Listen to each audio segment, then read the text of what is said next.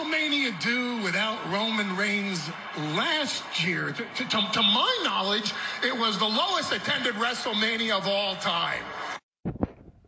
That right there was a very hilarious segment, part of a very hilarious segment on SmackDown this week. Hello, everyone. Welcome to Sean Wolf's Wrestling Wrap Up. Paul Heyman over there just proved why he is such a evil genius, such an intelligent man. I doubt that that was written for him, like with the way his mind works. Like, Adam Pearce was trying to force Roman Reigns to defend his WWE Universal title in the chamber match, just like Drew's doing for Raw. And then Heyman, very intelligently, like a lawyer would do, states that the contract says that Roman has to defend at the chamber, but not in the chamber. And then kind of starts mocking him, like, what are you going to do, fire Roman? And, and that's when he jumped into that line of the last time Roman Reigns wasn't at a WrestleMania, which was last year during COVID, it had the lowest attendance record of all time because no one could be there. I just, yeah, I had to explain it because some people actually won't pick that up, and it's a hilarious joke if you understand it. Uh, very well said. That whole segment there is my number three. Uh, great opening. Roman kind of got in Pearce's face. I like I like the fact that for a change, there's a GM that's actually standing up for what's right instead of just trying to screw over the the baby face all the time, the face all the time. So I'm liking this that they show that Pierce actually has some balls. And, and you know, he took a beating from Roman, and he's still fucking in the ring, like you know, standing his ground.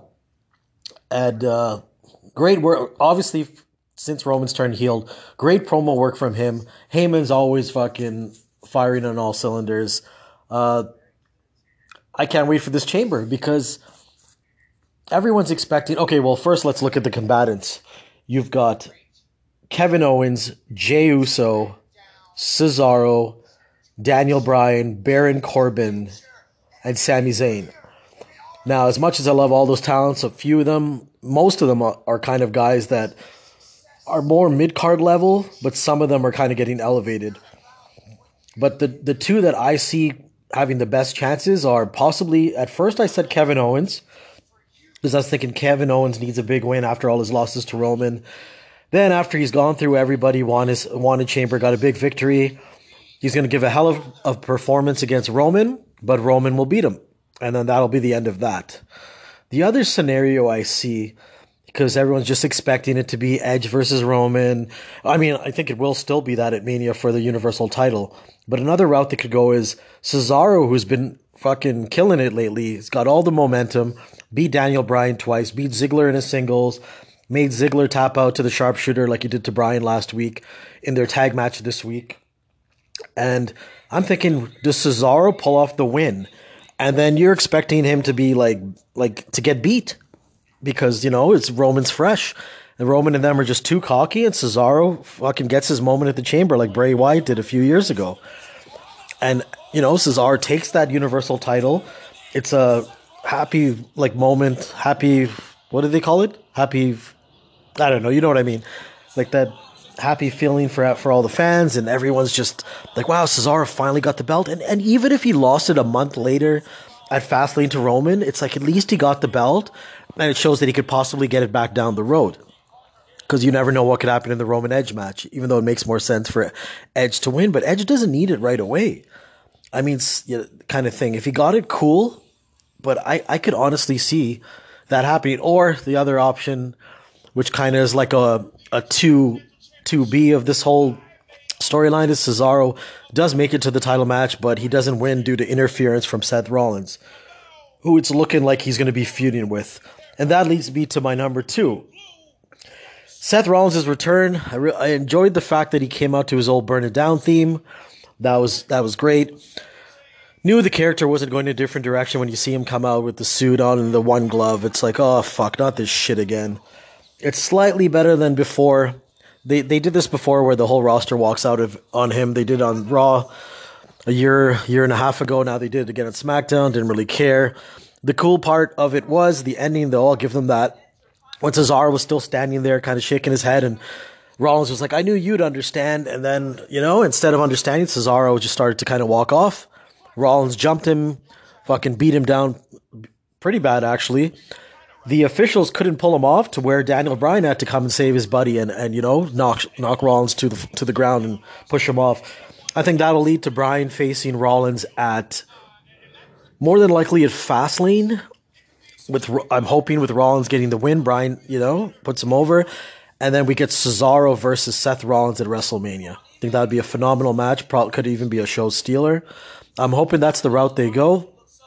Uh, obviously one of the three things, three options I presented will be what'll happen. But I mean, it's easy to pick three scenarios. If I was to just pick a scenario and not go, ah, fuck, I feel like the odds lead towards KO winning, but I'm going to pick Cesaro winning it all, winning the chamber and the title. I'm going to go against the grain and go for what would be a cool moment instead of what'll probably be the obvious booking.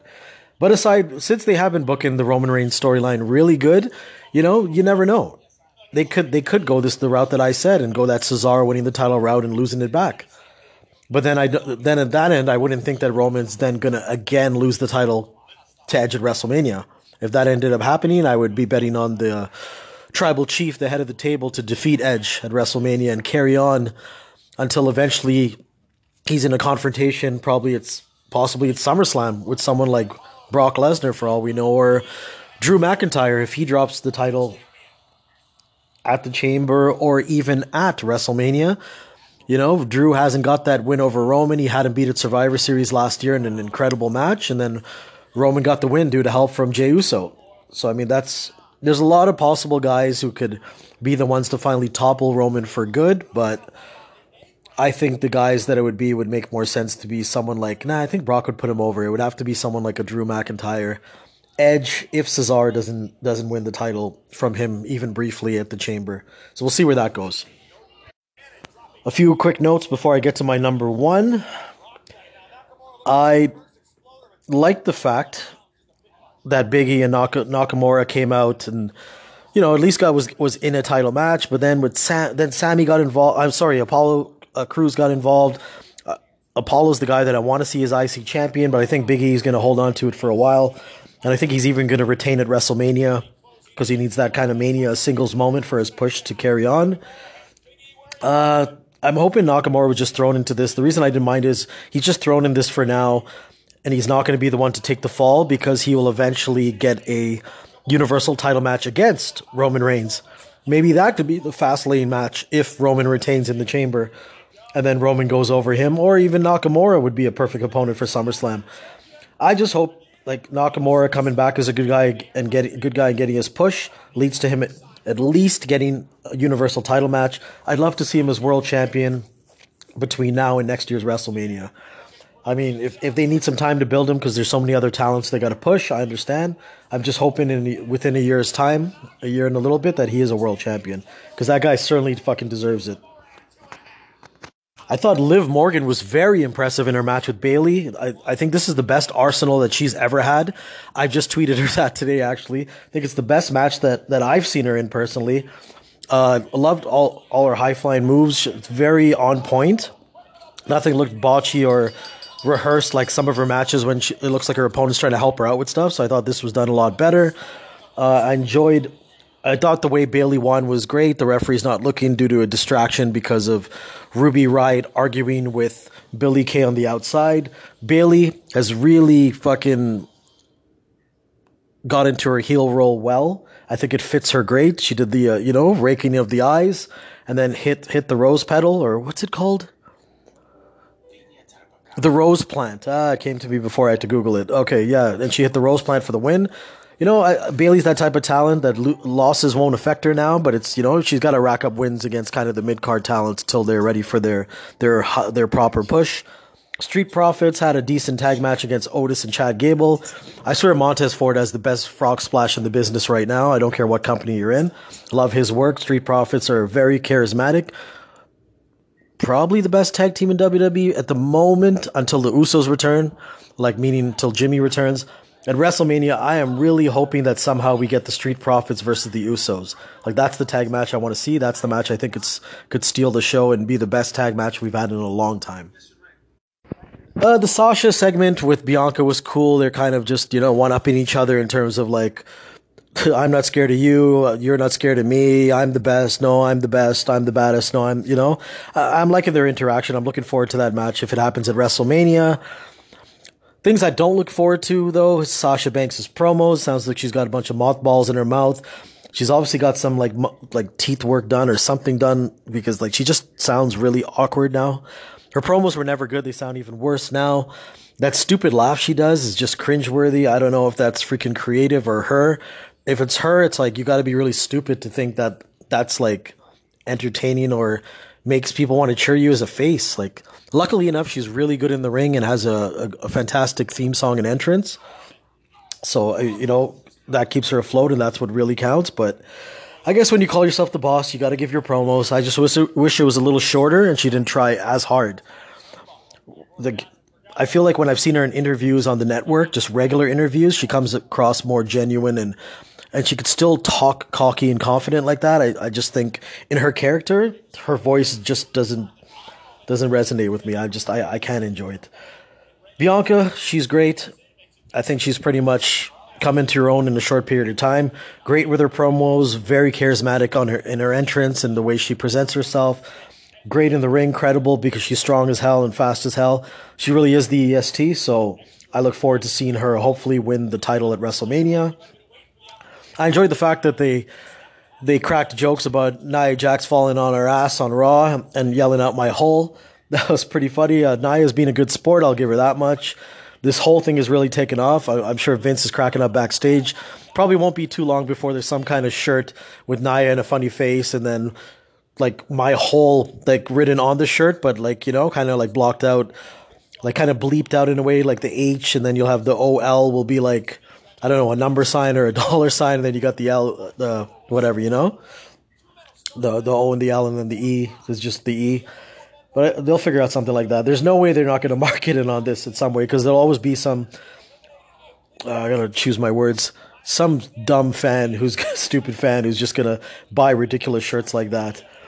Either way, you know, if you can sell to those people, you might as well do it. You know, it's a it's a business. Got to make your money. So power to that. My number one for the week was the uh, tag team match where Cesaro and Daniel Bryan defeated the SmackDown Tag Team Champions Dolph Ziggler and Robert Roode to qualify for the Elimination Chamber. I'm loving the role that Cesaro's on, as I mentioned earlier. Uh, he got the submission on Ziggler with the sharpshooter, and then everyone from the chamber pretty much got involved. Corbin and Sami had already made their way to ringside midway. A brawl starts, and then uh, I kind of actually forgot about Kevin Owens. I didn't expect him to be here this week, so thought it was cool when his music hit and he came down. And then in Stone Cold fashion, he just started fucking stunnering everybody.